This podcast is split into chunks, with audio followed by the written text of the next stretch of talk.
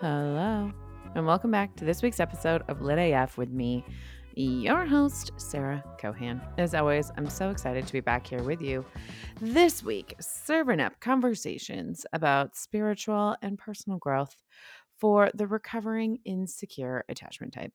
And today's guest is amazing. Her name is Gabby, and she is a women's life coach. And she hails from Canada and we have a delightful conversation about healing.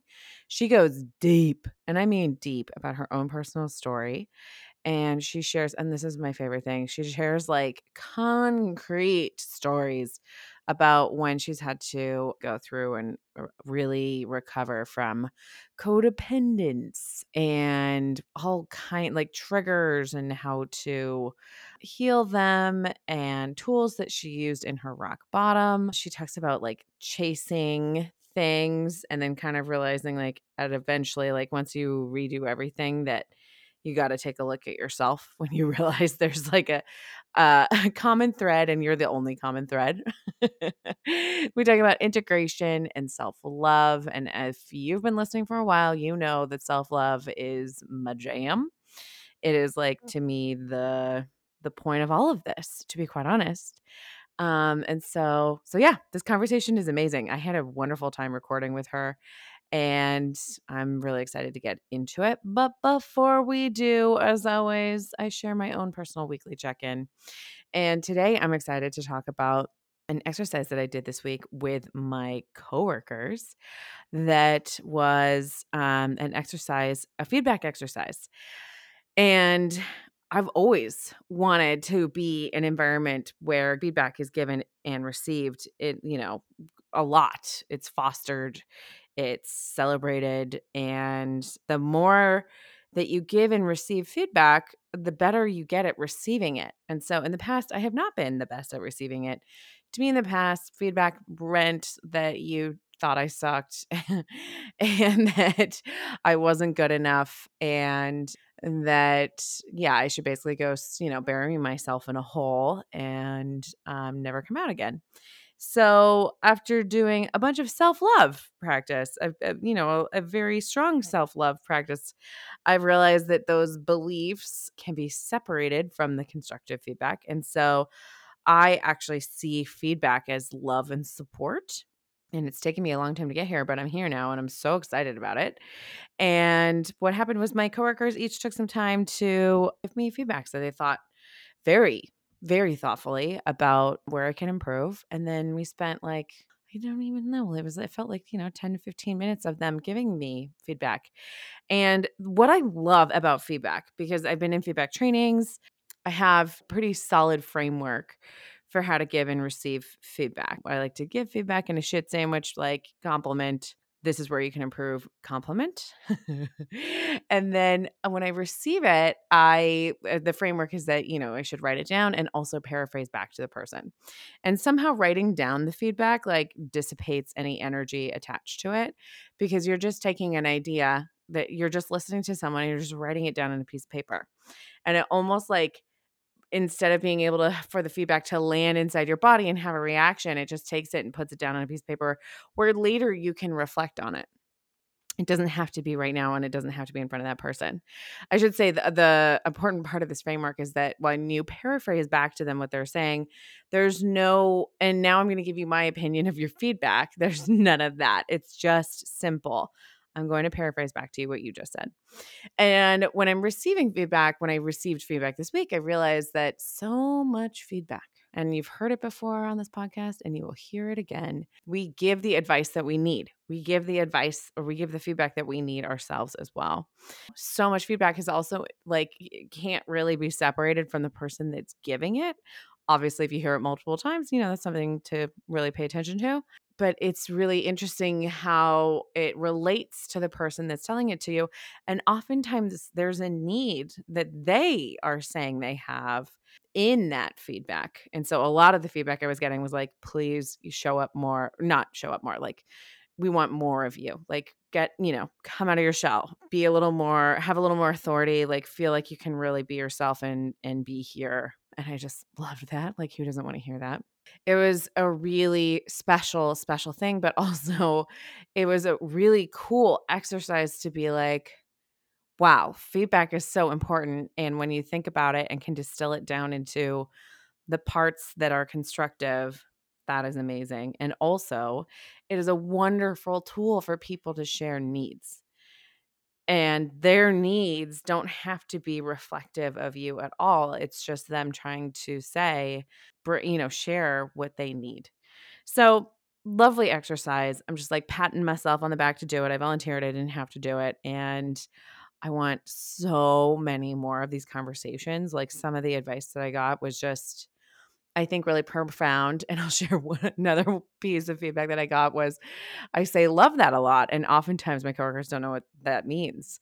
And I say love that on this podcast all the time. I'm like super guilty of this. I've heard from you listeners. So it was really helpful to hear that because now I'm like taking a half second before I say love that and I'm expanding on it. And so I'm like, what is it uh, that I'm loving? How can I say more so that people understand what I'm saying? Instead of just going to my catchphrase, which is love that. And I use love that for so many different things, literally just meaning I, I totally agree with what you're saying. I totally love what you're saying and appreciate that you're saying it. And also, I oftentimes in meetings, I'll use it to say, like, cool, got it. Let's move on. Like, love that. All right.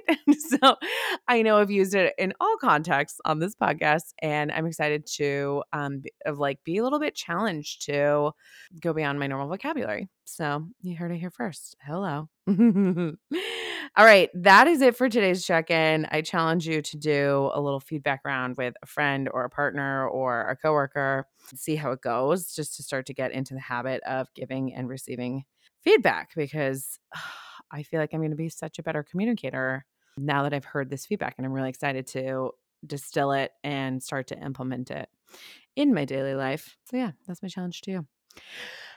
okay, as always, please, please, please rate and review the podcast. If you're in the Apple Podcast app, leave leave a review about why you love this podcast. This helps other people to find this amazing podcast that has free resources for people that are on their own healing journey.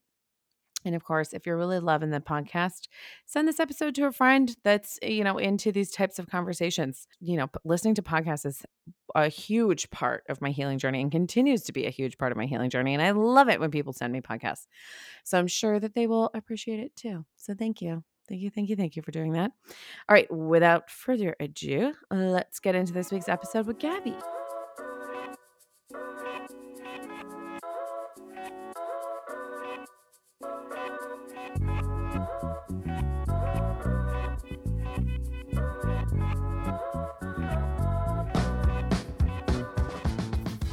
Gabby, can you just get us started by introducing yourself? Absolutely. So, my name's Gabby. I am a women's life coach. I work with women to go from backup dancers to the Beyoncés of their life. That means living authentically from your truth and just honoring your own needs, wants, and desires by healing the relationship we have with ourselves. So, my biggest passion is first that and really making self love like applicable and doable because I felt like for so long in my journey, people just told me to just decide to love myself. And mm. um, I just felt like a failure every time I couldn't just decide. so that has been right. really a huge passion of mine and really has allowed me to work with incredible women and healing their relationship with themselves and just creating lives that they love and that they're not a victim to which has been so important. So that's kind of my world professionally. But me in general, you know, I just, I love a good bath, I love a good book, and I love a good glass of wine. Mm, what a combo. I love that. Do you ever do them together, all three together at the same time? Absolutely. If it's a really good day, we're really high on self care, that is all of them at once. It's amazing. Baths are baths are my literal go to self care tool. So I love that right? It's necessary. Amazing. Self love is my favorite thing because it's, oh my God, it is so necessary. And my own healing journey really started with manifestation. Mm-hmm. And it didn't really start with this like self love concept. And so it kind of grew into like, oh, it's just all about self love, but it didn't start there. So I would like, I would love for you to tell us about your own journey and your rock bottom. I feel like most journeys start with a rock bottom. So that's why I'm saying that. Yeah, I would just love to hear about it. Absolutely. So I like to call my rock bottoms my bathroom floor moments because somehow I always end up at the bathroom floor, and that's how I know things have really reached bottom for me that has happened twice in my life. So I like to mention both of them because I think it's important. The first one was when I looked around at my life probably five years ago and I recognized that I had checked off all of the boxes. I had done what everybody else wanted for me. And none of it felt true to me. So I had the career, I had the marriage, I had the house, I had everything checked, all the boxes, and I was so unhappy that led me to the bathroom floor where I was just like, none of this is who I am, but also I don't even know who I am. So, what does all of this mean? And so I really dove into, you know, self help, psychology, um, all of these tools that were available to me to try and make sense of what I was going through. So that led me to burning it all down. I made very drastic decisions and I burnt it all down, everything that didn't feel true to me. So I ended up moving cities. I got divorced. I left my job. I did everything. And I was like, yes, I have it figured out. This is it. I'm healed. Uh, I'm healed. I love that. it's perfect my i everything is perfect and what actually ended up happening was that i was acquiring so much knowledge that wasn't being integrated years later, I ended up in the exact same positions, just with different name. Another career I disliked going to every single day. And it was just like, how am I here? Bathroom floor moment again. Back to the bathroom. Damn. My life has different people in different circumstances, but I feel the exact same that was my second bathroom floor moment and just recognizing that knowledge is not the same as integration or embodiment. So that was huge for me. And then that's when everything changed. I started to get the support that I needed, outside support, to reflect back to me the parts of myself that I couldn't see, and started to actually implement the practices and the knowledge that I had. So, mm-hmm. me to really start to heal my relationship with myself and actually make decisions that were authentic, but also felt safe in my nervous system so that the change became sustainable. And then that led me to kind of reaching back to the women that were coming up behind me, just two steps behind me, and I was able to start to help them. And just it grew into this beautiful life coaching business where we are just figuring it out together. Oh, I love that. That is so cool. And way to like lift as you rise. Like I think that's so important. Absolutely. Absolutely. It's been a wild it's been a wild journey. That's for sure. Oh my God. Well, thank you for sharing that. I love that you call them bathroom floor moments. For me, it's the bathtub moment. Um, I mean, bathtub is my self care moment, but it's also like when the bathtub's empty and I'm in there, that's like a bad thing. Completely different vibe. Full bathtub, you're thriving. Empty bathtub, yeah. things are, we got to look. We got to look around. Things aren't going well. we got problems. We got problems. and I, yeah yeah i also love what you're saying about how we can think that we're we can change everything and have our external circumstance completely be new but we're still the same person bringing our same trauma and baggage and projection onto the world and we can end up in the same situation. The same situation and until we really do that like deeper work we're like really brave enough to sit down with ourselves it's just different circumstances, but we can't outrun ourselves.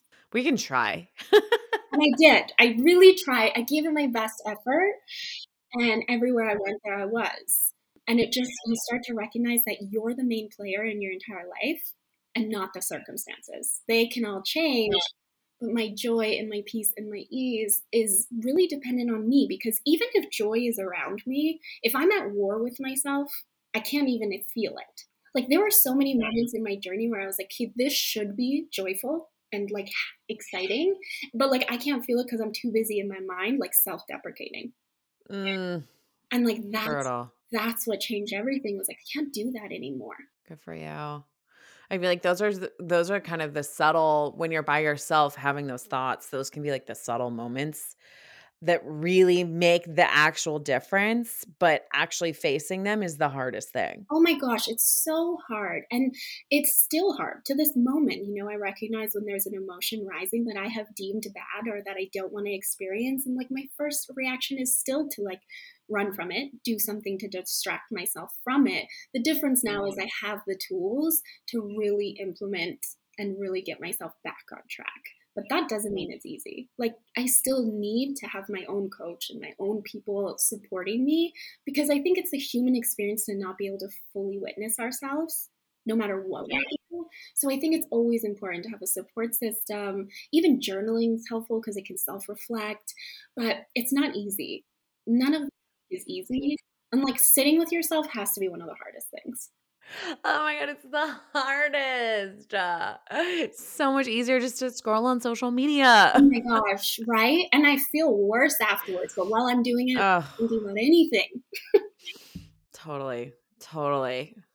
I'm in the mindless scroll right now. I'm like, I've never had an addiction to social media before, so this is new to me, and I'm just like finding myself doing this scroll at like odd points during the day and i'm like what is going on? This is new. Like this has got to stop. A thousand percent and they were they are good at what they do. You know like social media is good at what they do to keep us coming back and keep us checking. Like it is wild. Yeah. It is so wild. It's wild. I just that dopamine hit i'm like what's new what is going to excite me, what's going to make me laugh. And like I have a good feed. I'm going to brag a little bit. Like I have a solid feed. I'm like very happy with it, but like I don't need to be scrolling scrolling all day. I know. I totally I don't need to be in it all the time. It's, it's so true. I want to talk about two things. What were the tools that you used to get out of the rock bottom? And also, and we can we can separate these two, but when you're talking about that like integration of the knowledge, I'm so curious what does that feel like? Like, how do you know that it's been integrated? Yes, absolutely. Great questions. So, first and foremost, the tools that I started to implement was honestly one of the greatest tools I implemented was questioning my thoughts.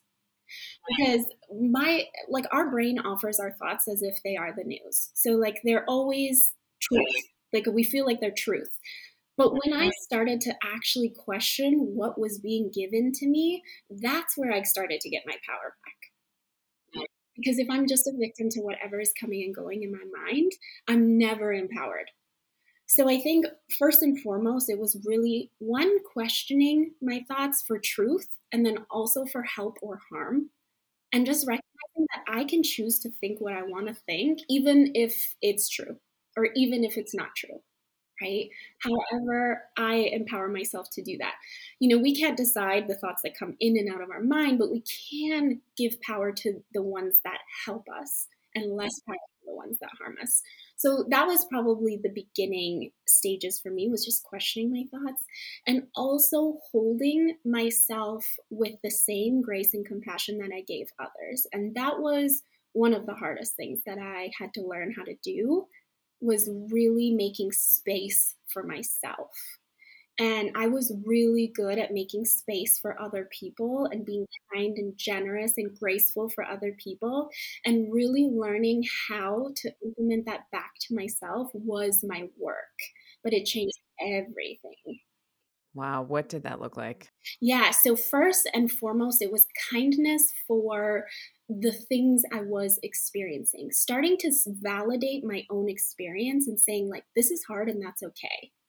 You know, anxiety visits me often. And so it was about like stopping the resistance towards what I made anxiety mean about me and starting to soften to the experience of anxiety. Like, it doesn't have to mean anything about me, it can just be a presence and I can just soften to it as if I would be sitting with a friend who's experiencing anxiety and I could be like, look, it's okay. Anxiety's here. It's all good. Let it be here. It means nothing about you. You're still lovable and worthy and enough. Like, just let anxiety do its thing. It's trying to protect you. It was really about projecting what I usually projected and of my care and kindness towards other people back to myself. And it it was a process, right? Because initially my thoughts towards myself were really harsh. They were not nice. I had internalized a lot of voices through my life. holding and recognizing when I was being unkind to myself and then choosing kindness anyway was the work. Mm, it's so hard. It is like turning a ship. Like it's it is. It a thousand percent is. It's so hard. And so that's why I constantly went back to how would I relate this to like my sister is my best friend in the entire world. So if she called me in this state, what would I say to her? And then just trying to backtrack that back to myself. But I knew that the way that I wasn't, what helped is knowing that the way that I was doing it wasn't working. Yeah. Oh, yeah, that's huge. right? Knowing that being awful to myself wasn't getting me anywhere. So I was like, okay, might as well try something else. Totally. Um, even though I felt ridiculous. You feel ridiculous when you're being kind oh, totally. To like you're like, oh, and I'm like, mm. but it was so worth it. Oh, I love that. And it sounds too like repeating it, like not giving up, knowing that like, okay, maybe it doesn't sound authentic right now, but maybe next time it will. Like, yeah. And that's the other thing is like these things are practices. Like this notion that you mm-hmm. either have self love or you don't is completely false. It's like I practice self love, I practice authenticity. I still do it today and every day, right? Like it's not something I have or I don't have it's not a baseline, it's a practice. I love that because especially I just we live in a society of like I want things now and I want it done now, and so the idea of a practice is like really I have to wait. Yeah, right. I totally agree. And people are like, so how do I get this self love thing that people keep talking about? And I'm like, can yeah, practice it? And they're like, what do you mean? I have to do this for weeks. what do you mean? I mean, the good news is the second you entertain a thought that's like more kind to yourself than you have ever been, it automatically introduces a feeling that's going to be softer and a little bit lighter. So, yeah, it's a practice over time, but instantly introducing kind thoughts automatically changes the chemistry of your body. I love that. And it's it's a simple hard tool. I'm not gonna lie, it's hard. I always say it's like these are simple tools, but they are hard work. yeah. Yeah. Truly. Yeah. Truly. Back to the second question. How did you how did it feel in your body when you knew that you were actually integrating the knowledge that you had been acquiring? This is huge. This one's huge. So for me, I never uh, looked at my body as part of my healing journey. So it was like, I need to do all of, I need, I have all this knowledge, I need to do all of these practices, but I never tuned into how my body was responding to any of it. And if I would have, I would have recognized that my nervous system was really dysregulated, which means that I was really at a heightened state always. Because anxiety visits me so often, I was always in a heightened state. So I was making these changes, but I wasn't slowing it down to integrate it into my body to make it safe. And any change we make and that we don't do the work also to make safe in our body will not last. It can be quick change, but my body will reject it. So when I started to feel calm in situations where I had normally felt very heightened, that's when I knew I started integrating. And that's what changed everything because before, when I left my marriage, I was speaking to my now partner actually at that time, and, and he was so steady and loving and kind. And I didn't hold those beliefs about myself. And I, my nervous system completely rejected him. Like I was in a heightened state around him always. I didn't know how to accept that, so I sabotaged it because it wasn't integrated in my body. But now being in a space to accept healthy love is because I, A, worked on my beliefs about myself, but also B, I know how to regulate my nervous system so my body feels safe in situations. Oh my god, I love that. This is like um I talk a lot about attachment style on the show and this is literally like the definition of an insecure attachment type meeting a secure person. They're like the secure person is so boring. honestly. Like I all the time like being in a healthy relationship with you was like the hardest thing I've ever done. Like I also say this is probably terrible, but I also say like sometimes my toxic relationships were easier than mm. the, the mirror that you provide me and ask me like the woman you ask me to be just energetically to be all of myself and to be fully seen is so difficult. Totally. Oh, I t- that totally makes sense to me. Like he it's you know you're reaching beyond you're going higher like you're uh, being asked to up level and that's exhausting that's exhausting work it is so exhausting and i think people really feel like they're they're doing something wrong when they're in really mm. relationships and they're like well just, this should be exciting and i'm like no your nervous system is addicted to high highs and low lows mm-hmm. right mm-hmm. it's about regulating your nervous system and then see how you feel it changes. And then, yeah, changes everything. Oh, I totally agree with that.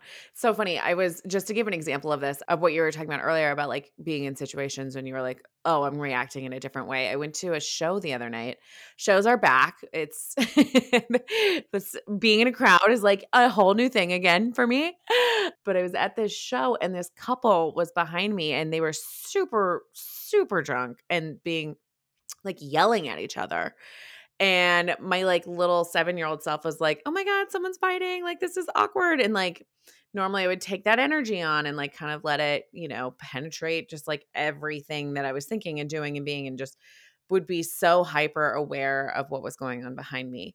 But this time i was like oh that's not my problem. They're in their own little worlds and i like it doesn't this doesn't have to have any effect on me. And it was such a different reaction Oh my gosh. And such a profound moment that seems very small. But like in that moment, you created safety for yourself instead of looking outside of you. Like huge. Totally. And it was so funny too, because afterwards, after the show, I was like, well, that couple behind us was fighting, right? And my husband was like, oh no, I think they were just talking really loud. oh my gosh. Oh my perception. Our perception, my perception of the world is like, you know, so different from other someone else's. So I just thought that was so funny of like we had two totally different reactions. Um, but either way, I was able to kind of um, hold my own and really not um, let myself separate and like worry too much about them, if that makes sense. So profound. I think when we are able to find ourselves in situations that once triggered us and stay calm in them, that is that is the reason for this work. Hundred percent. Hundred percent. It makes me feel like I don't know, like a superhero or something. A thousand percent. Like when my clients are able to like redirect their mind to a thought that serves them, I'm like, you're a superhero. You under, you're you're literally creating your reality, creating new neural pathways, like doing the work no one does. Like because literally, I just think it's the most incredible work you can do, and it's the hardest and the hardest. We keep I love that we keep saying that. And this is the hardest. but doable. It is totally doable. It's just also really hard.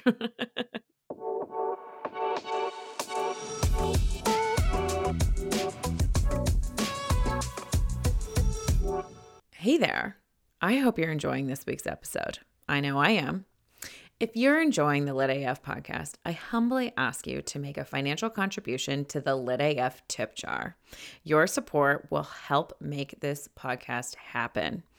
Financial contributions help to cover costs like podcast hosting site, podcast recording software, and it also helps us to pay our amazing, talented podcast editor that brings us these sweet episodes every single week.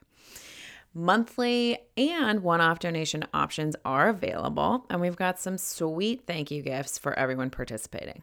If you're interested in making your financial con- contribution, please visit sarahcohan.com forward slash tip jar. That's S A R A H C O H A N dot com forward slash tip jar. Now, back to this week's episode. Thank you so much.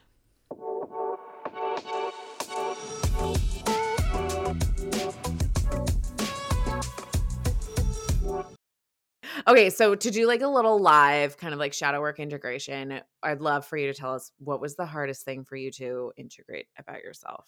Oh, goodness. It was probably, there's a few. So I really felt because my anxiety was something that I grew up with from like my earliest childhood memory i had anxiety. It visited me. So i really like my parents did the best they could. However they didn't know what it was that i was going through so it was often punished. Really grew up with this notion that who i was was a burden that there was something wrong with me that needed to be fixed So, getting into relationships from there, I always felt like I had to perform in order to be lovable because just at my core, I was very anxious, I was very aware, I was hyper vigilant, and I felt like I was just too much. So, I always hustled for love. And so to believe that I was just lovable for who I was and that my anxiety wasn't a problem, wasn't something in me that was wrong, was the hardest work that I have ever done and really asked me to grieve um, all of the punishment I had put myself through um, in order to be loved. And ultimately, you know, I wanted I felt like I wanted to be loved by other people, but what I was constantly asking for, like we were talking about earlier, like inner child, was just asking, like, am I lovable? And I was constantly looking back at my inner child saying, let me check. Let me ask this person. Let me go ask someone else. Yeah. Uh, I'll just find out if he still loves me and then we'll be okay. Um, and what it took was turning towards myself to be like, okay, where can I find the ways in which I am lovable and I don't, I'm not broken. And that was the hardest work, but inner child work is incredible is so profound. I'm also working now on like healing my inner adolescent like that's a new journey and it's just it's such important work because it comes back to healing your relationship with yourself and how you relate to yourself. So that that was the hardest thing was to start to believe that i was lovable just who i was. Mm. I still, I am still doing this work. Like, yeah, it, absolutely. It's, I'll still catch myself being like, "Ooh, am I externalizing my validation? Did that just, whoop, did that just happen?" It's a journey though. And again, a practice. Like every day, I have to practice validating myself and um, turning towards myself to find my worth. And like, again, practice. I love that. I love that. It's funny. My I feel like the hardest thing for me to integrate was actually the like there's so many things that are like flashing through my mind, but so many of them are like my sexual identity and then honoring my childhood upbringing of like being I like grew up with um a father who had mental illness and it, we were in an abusive family and it it took me so long to just say those things out loud, but at the end of the day like once I integrate those things, I feel like, okay, now I can talk about it. Like I can say it, you know, I can own it.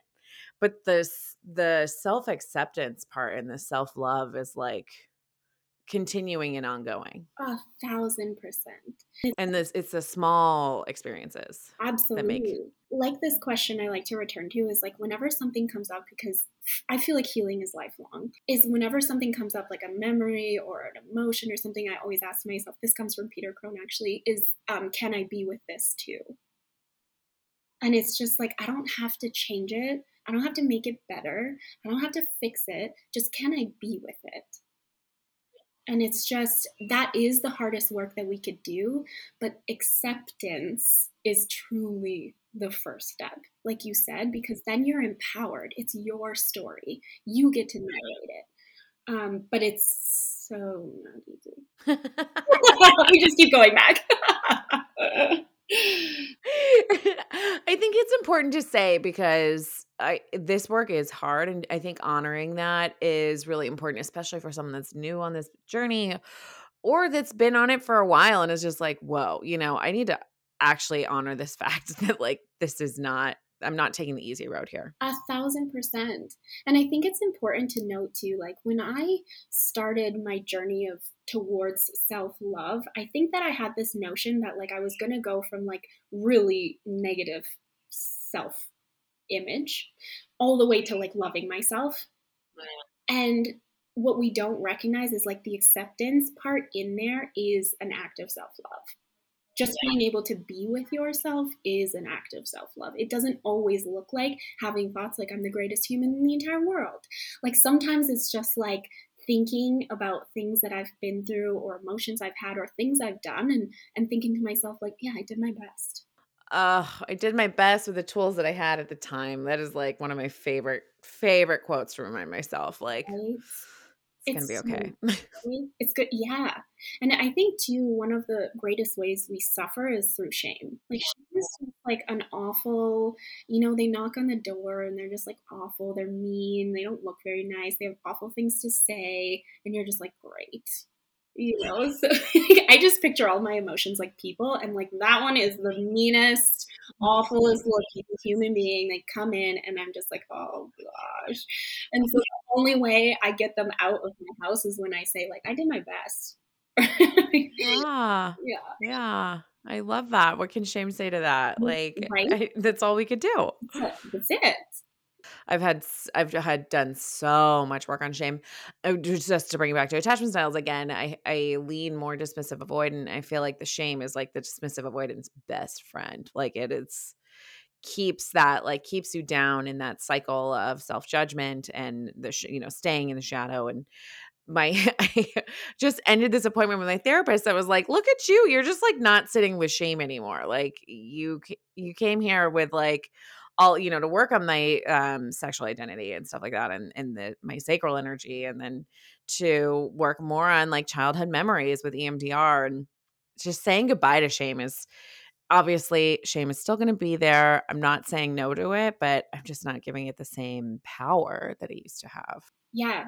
It's like I like I like the analogy of like letting these things ride shotgun if they need to, but like I get to keep my hands on the wheel. And that's the biggest difference that, this work makes is like sure shame can sometimes ride passenger, but I always have my hands on the wheel. So I love that. control, even if shame is telling me we, we're, we're the worst human being.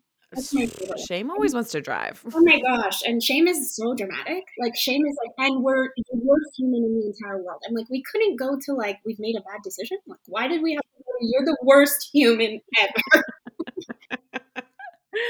Oh, and it's so addicting. Like the way that you're saying it's so like shame is very dramatic. Like I think that I used to be addicted to that drama because my nervous system is so dysregulated, as you were saying. So it's like when you can bring that down and then start to realize that it's okay. It is safe to have moments of rest. It is safe to have moments of quiet then it's like all of a sudden the drama of shame is no longer as intoxicating. Right. Yes. Because I think people don't realize when our nervous system is dysregulated, we can create what we need to in our mind to create the same feeling in our body. So mm. no matter what tool we have to use, if it's shame, if it's anxiety, whatever it is, in order to keep our nervous system in that same heightened state, we will use. So that's the power of like embodiment, like you're talking about, integrating and allowing your nervous system to get to like a baseline of like a little bit of ease. Because then when shame comes in, you're like, oh, okay, I see you. Right? I see you coming. oh my gosh, I can't believe you're here. It's more like, oh yeah, it's you again. Okay. yeah. Hey, what's going on? Lowest person ever. Let me guess. I love that. I feel like you kind of already touched on this, but what are the steps to start a practice of self love? Yeah, I think first and foremost, it's noticing, starting to become aware of the things that we say to ourselves. That, that's creating that separation of noticing because ultimately how we feel about ourselves or this our self-concept is built out of the thoughts we most often think about ourselves the feelings we most often have and then the actions we take whether they're loving or unloving towards ourselves. So we have to start to interrupt the pattern of thinking that we have always had about ourselves because oftentimes um, like not feeling great about ourselves has been a lifelong process a lifelong journey. We've been saying nasty things to ourselves for our entire life starting to be aware of those thoughts and create that separation would probably be the first step. Let me be aware of when I'm being harshest to myself. Once I can recognize when those thoughts are present, I can start to interrupt them and redirect them. And when I redirect them, I think a lot of people get this notion that I'm going to start like having affirmations all of the time. But the problem with affirmations is that a lot of time they don't feel true in my body. So I could say I'm wonderful. Like for me at the time, I could say I'm lovable, but my body was like, okay. Like mm, my brain was like, okay, sure. We don't have proof of that. So I like to interrupt and then redirect to possibility. Because as soon as I say it's possible I'm lovable, my brain's like, okay, I'll give you this one and I start to soften until I can work my way up to starting to believe that I'm lovable. But it's really about interrupting and redirecting to possibility. Is it possible that you are lovable right now? Where's the proof of that? Because you have it, you just haven't been looking at it. And the other thing I always recommend is if you are one for affirmations, because I do think that they're powerful, I always recommend turn your affirmations into questions I am amazing, turn it into in what ways am I amazing? Because then you force your brain to actually create the connection and force your brain to find the proof of why that is true. So it makes it more mm-hmm. believable. Totally. Oh my, I love that because then you're starting to think of examples and real life events like way more convincing to your brain. Way more convincing. Yeah. I love that. I've heard you talk a little bit about helping clients find their purpose. And I feel like this is a big topic especially in the coaching industry. So I'm very curious like with clients like what what have you seen holds them back the most? Yeah. From their purpose. Absolutely. I think there's a lot that holds us back from our purpose. The first thing is is just when we are in survival mode, so we are just going about trying to hustle for our worth, trying to earn our, our um, lovability. When we're in that kind of mindset, we're hustling so much out of ourselves that we don't have the ability to hear that small voice that is constantly directing us, the truth of our nature, our authenticity, because we're overriding it constantly with a hustle for just survival, love, belonging, safety. So, the first thing when it comes to finding purpose is really just taking a step back to heal your relationship with yourself so that you can get in tune with the things you really want. But in survival mode, those things aren't available to us. We're just trying to survive.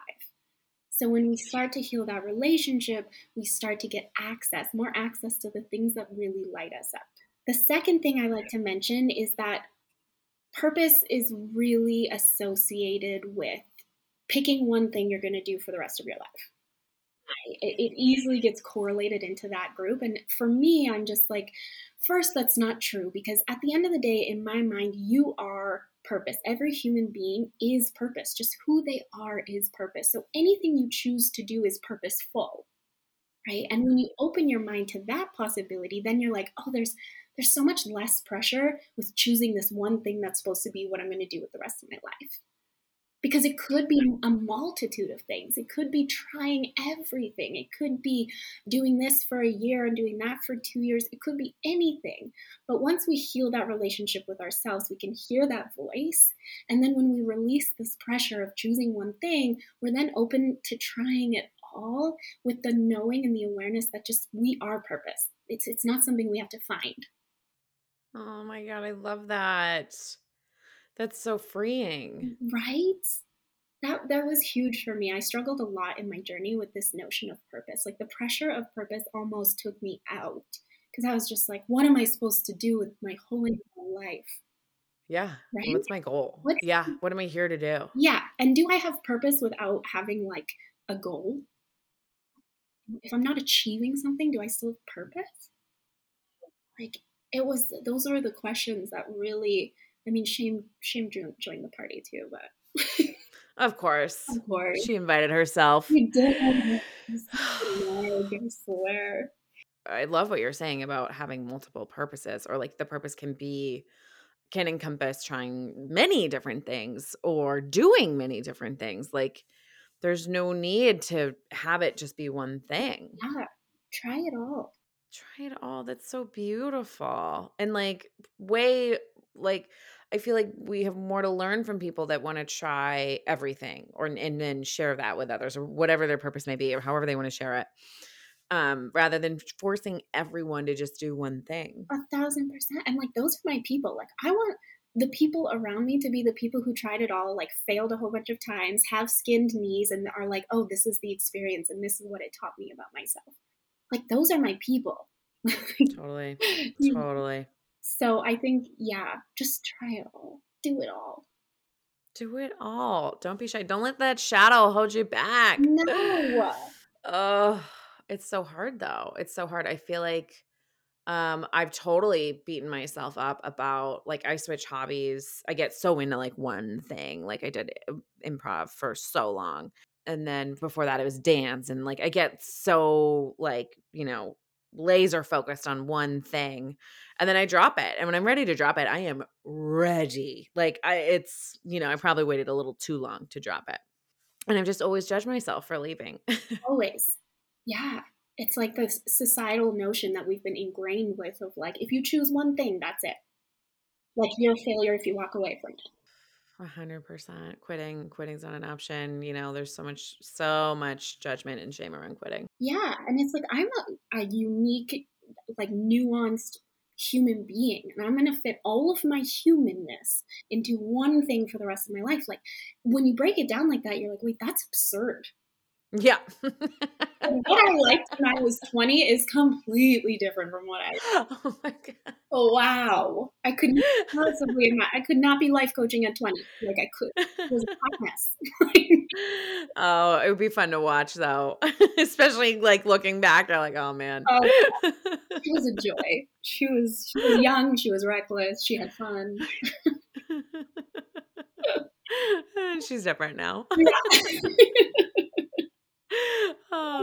But I am curious. So, what happens when someone kind of gets close to what their purpose may be, whatever their purpose may be? Well, oftentimes when we do get close to it, or we uh, start listening to that voice within us and following it, a lot of a, a lot happens. This is why I definitely recommend getting support, is because you end up disappointing a lot of people.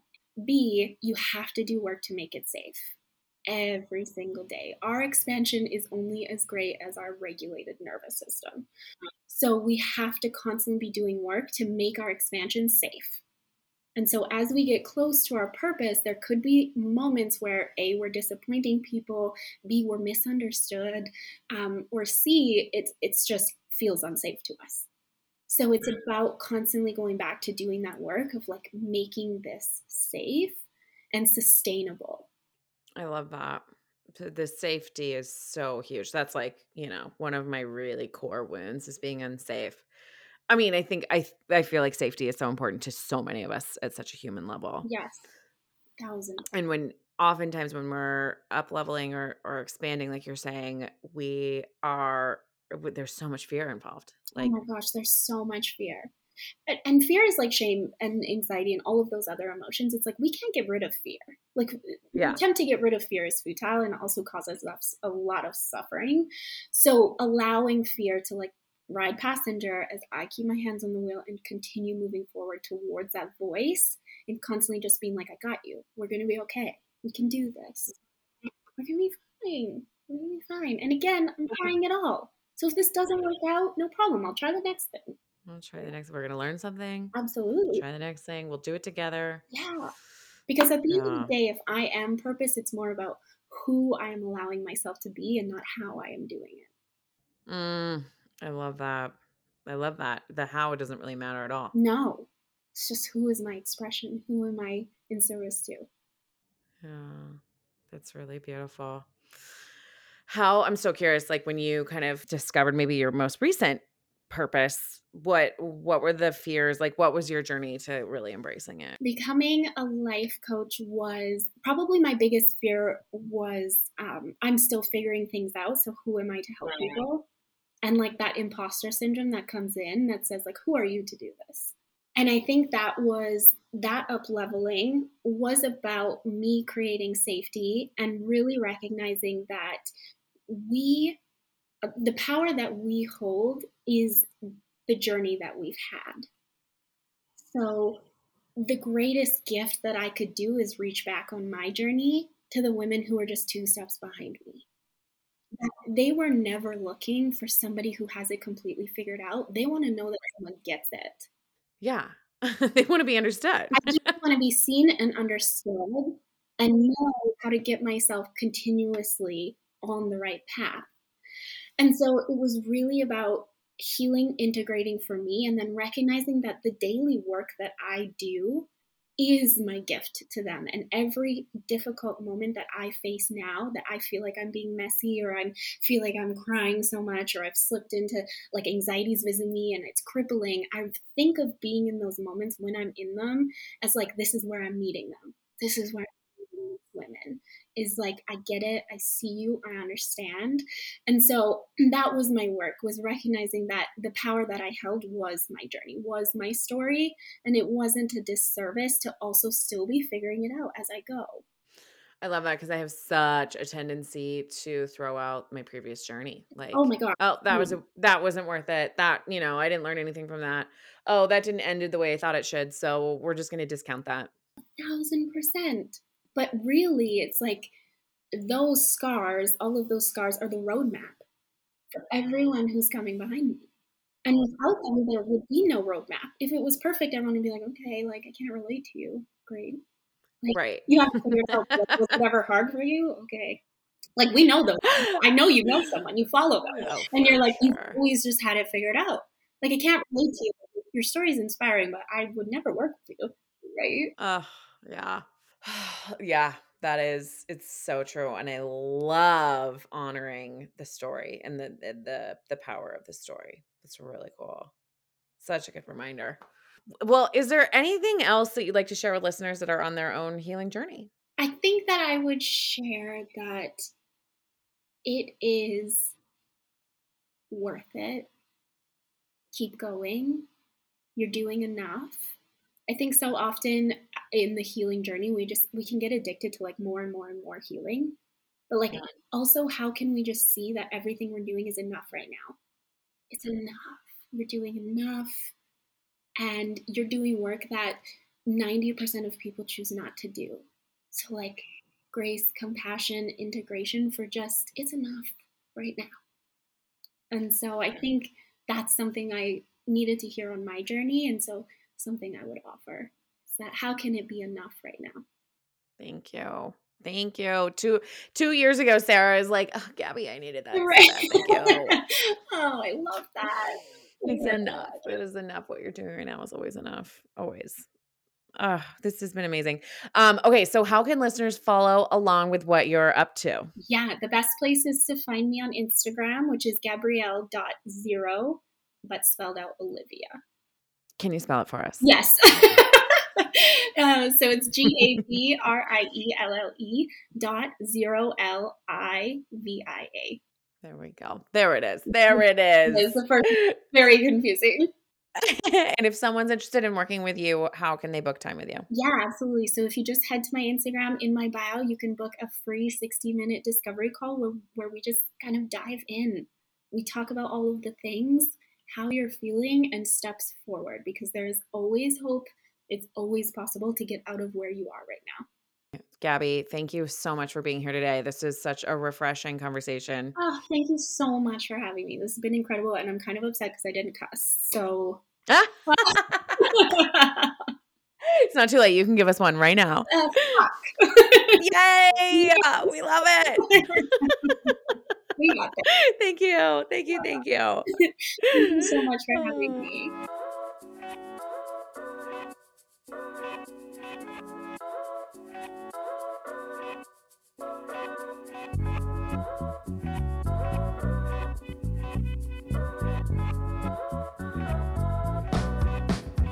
That's it for today's show. Thank you so, so, so much for listening. I really hope you enjoyed. If you have a moment and you're in the Apple Podcast app, please rate and review the show. I could really use all the ratings I can get. And please share this episode with a friend that may benefit from it. Of course, hit subscribe to keep up with new weekly episodes. And if you're interested in supporting the show and being part of the Lit AF community, join our Patreon by visiting sarahcohan.com forward slash tip jar. That's S A R A H C O H A N dot com forward slash tip jar. Thank you again for listening. Please stay lit, lit AF, and I hope to see you back here next week.